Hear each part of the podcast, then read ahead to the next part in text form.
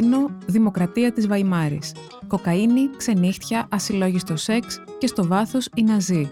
Η γκλάμορους ντέκα της δημοκρατίας της Βαϊμάρης και το Βερολίνο της δεκαετίας του 20 αποτυπώνονται με τα πιο ζωηρά εξπρεσιονιστικά χρώματα στο βιβλίο του Νόρμαν Όλερ «Υπερδιέγερση, τα ναρκωτικά στο Τρίτο Ράιχ».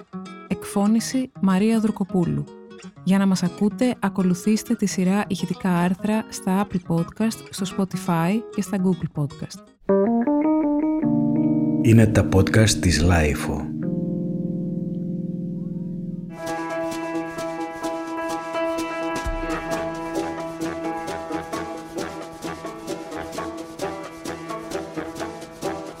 Zu Asche, zu Staub, dem Licht geraubt.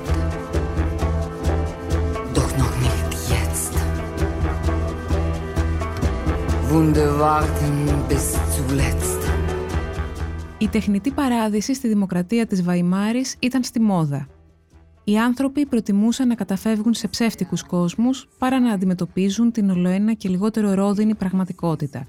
Ένα φαινόμενο που χαρακτήρισε κατά απόλυτο τρόπο αυτήν την πρώτη δημοκρατία επιγερμανικού εδάφους τόσο πολιτικά όσο και πολιτισμικά.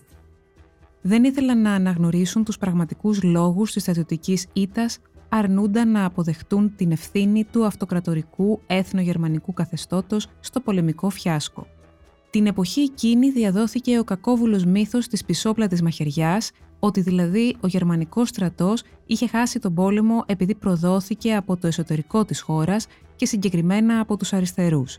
Αυτή η τάση ξεσπούσε αρκετά συχνά σε τυφλό μίσος ή σε εκδηλώσεις πολιτισμικών ακροτήτων.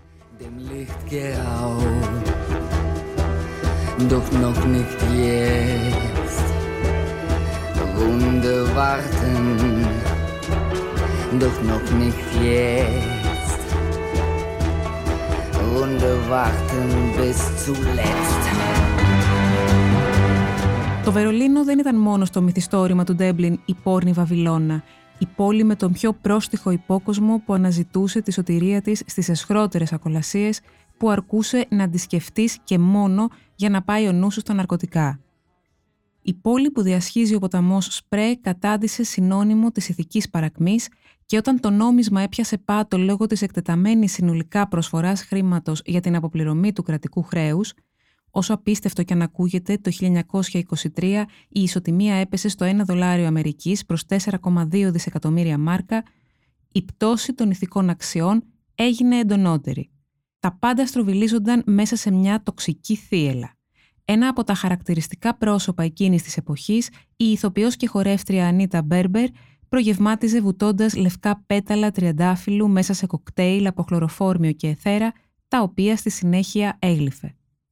Στους κινηματογράφους παίζονταν ταινίες με θέμα την κοκαίνη και τη μορφήνη και στις γωνιές των δρόμων μπορούσες να αγοράσεις χωρίς συνταγή ό,τι ναρκωτικό τραβούσε η όρεξή σου. Εικάζεται ότι το 40% των γιατρών στο Βερολίνο ήταν εξαρτημένο από τη μορφήνη. Στη Φρίντριχ Στράσε, Κινέζοι έμποροι από την πρώην μισθωμένη περιοχή Κιαουτσού διατηρούσαν τεκέδες με όπιο.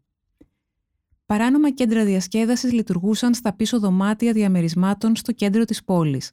Κράχτες μοίραζαν φυλάδια στον σταθμό Ανχάλτερ, διαφήμιζαν παράνομα πάρτι και διαγωνισμούς ομορφιάς. Τα μεγάλα κλαμπ όπως το διάσημο House Vaterland στην Potsdamer Platz, το κακόφημο Ballhaus Regie στην Blumenstrasse, γνωστό για τη διοργάνωση αχαλήνοτα διαστραμμένων σεξουαλικών οργείων, ή μικρότερα κέντρα όπως το Kakadu Bar ή το Weisse Maus, στην είσοδο των οποίων διανέμονταν μάσκες για να διασφαλίζεται η ανωνυμία των πελατών, τραβούσαν κατά κοπάδια όλους εκείνους που διψούσαν για διασκέδαση από τις γειτονικές δυτικές χώρες και από τη ΣΥΠΑ είχε αρχίσει να προωθείται μια πρώιμη μορφή ψυχαγωγικού ναρκοτουρισμού, καθώς το Βερολίνο ήταν συναρπαστικό, αλλά και σχετικά φτηνό.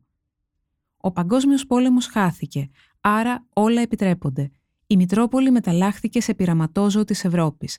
Αφήσει στους τοίχους με έντονα εξπρεσιονιστικά γράμματα προειδοποιούσαν «Βερολίνο, συγκρατήσου, συλλογήσου, χορεύεις με τον θάνατο». Η αστυνομία έπαψε πια να ασχολείται. Η τάξη άρχισε να διασαλεύεται στην αρχή σποραδικά, έπειτα συστηματικά και η κουλτούρα του ευδαιμονισμού ήρθε να γεμίσει το κενό όσο καλύτερα μπορούσε. Το 1928 μόνο στα φαρμακεία του Βερολίνου διανεμήθηκαν με νόμιμες συνταγές 73 κιλά μορφίνης και ηρωίνης. Όσοι είχαν την οικονομική άνεση έκαναν χρήση κοκαίνης, το απόλυτο όπλο για τη μεγιστοποίηση της εμπειρίας. Η χρήση της κόκας είχε διαδοθεί παντού και αποτελούσε το σύμβολο της έκλητης εποχής. Αντίθετα, οι κομμουνιστές και οι Ναζί, οι οποίοι συγκρούονταν στους δρόμους διεκδικώντας την εξουσία, την αντιμετώπιζαν με καχυποψία ως εκφυλιστικό δηλητήριο.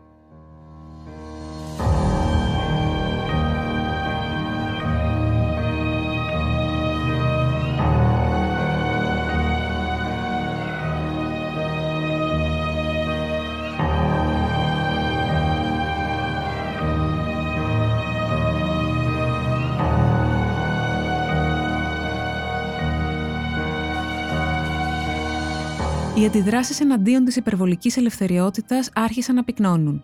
Οι εθνικιστές εξοργίζονταν με την παρακμή των ηθών, όμως και από το στρατόπεδο των συντηρητικών εξαπολύονταν ανάλογες επιθέσεις. Παρόλο που αισθανόταν υπερηφάνεια για την αναβάθμιση του Βερολίνου σε πολιτιστική Μητρόπολη, η αστική τάξη, της οποίας η θέση είχε ήδη αρχίσει να κλονίζεται τη δεκαετία του 20, ήταν εκείνη που εξέφρασε την ανασφάλειά της με τη ριζική καταδίκη της ευδαιμονικής και μαζικής κουλτούρας, την οποία αποδοκίμασε ως εκφυλισμένη. Η πλέον οργισμένη αντίδραση εναντίον της αναζήτησης της ευτυχίας μέσω των ναρκωτικών την εποχή της Βαϊμάρης προήλθε από τους εθνικοσοσιαλιστές.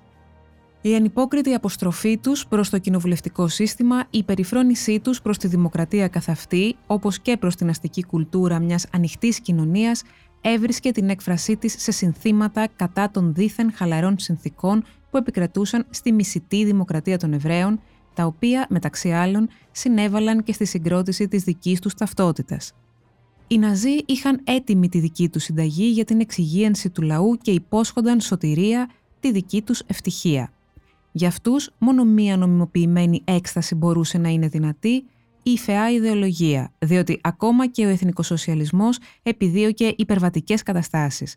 Το εθνικοσοσιαλιστικό φαντασιακό, το οποίο όφιλε να σαγηνεύσει τους Γερμανούς, επιστράτευσε από την αρχή τεχνικές της έκστασης. Οι κοσμοϊστορικές αποφάσεις, έτσι το είχε γράψει ήδη ο Χίτλερ στο εμπριστικό του βιβλίο «Ο αγών μου», πρέπει να λαμβάνονται σε συνθήκες εκστατικού ενθουσιασμού ή εν ανάγκη και ιστερίας – Κατά αυτόν τον τρόπο, το Εθνικοσοσιαλιστικό Γερμανικό Εργατικό Κόμμα από τη μια δημιουργούσε εντυπώσεις με λαϊκίστικα επιχειρήματα, από την άλλη στόχευε στην επίτευξη συνθήκων συλλογικής έκστασης με λαμπαδιδρομίες, παρελάσεις, επιβλητικές συνελεύσεις και δημόσιες ομιλίες. Να προσθέσουμε και τη μέθη της βίας των ταγμάτων εφόδου, την οποία αρκετά συχνά πυροδοτούσε η κατάχρηση υνοπνεύματος η άσκηση ρεαλιστικής πολιτικής υποτιμώνταν ως αντιηρωικό αγελαδοπάζαρο. Η νυφάλια πολιτική οφείλει να μετατραπεί σε ένα είδος κοινωνικής κατάστασης μέθης. Αν η δημοκρατία της Βαϊμάρης θεωρείται ψυχολογικά και ιστορικά καθεστώς καταπίεσης, οι υποτιθέμενοι αντιπαλοί της, οι εθνικοσοσιαλιστές, ήταν η αιχμή του δόρατος αυτής της τάσης. Μισούσαν τα ναρκωτικά γιατί ήθελαν οι ίδιοι να είναι το ναρκωτικό. Ήταν ένα άρθρο για το Life.gr.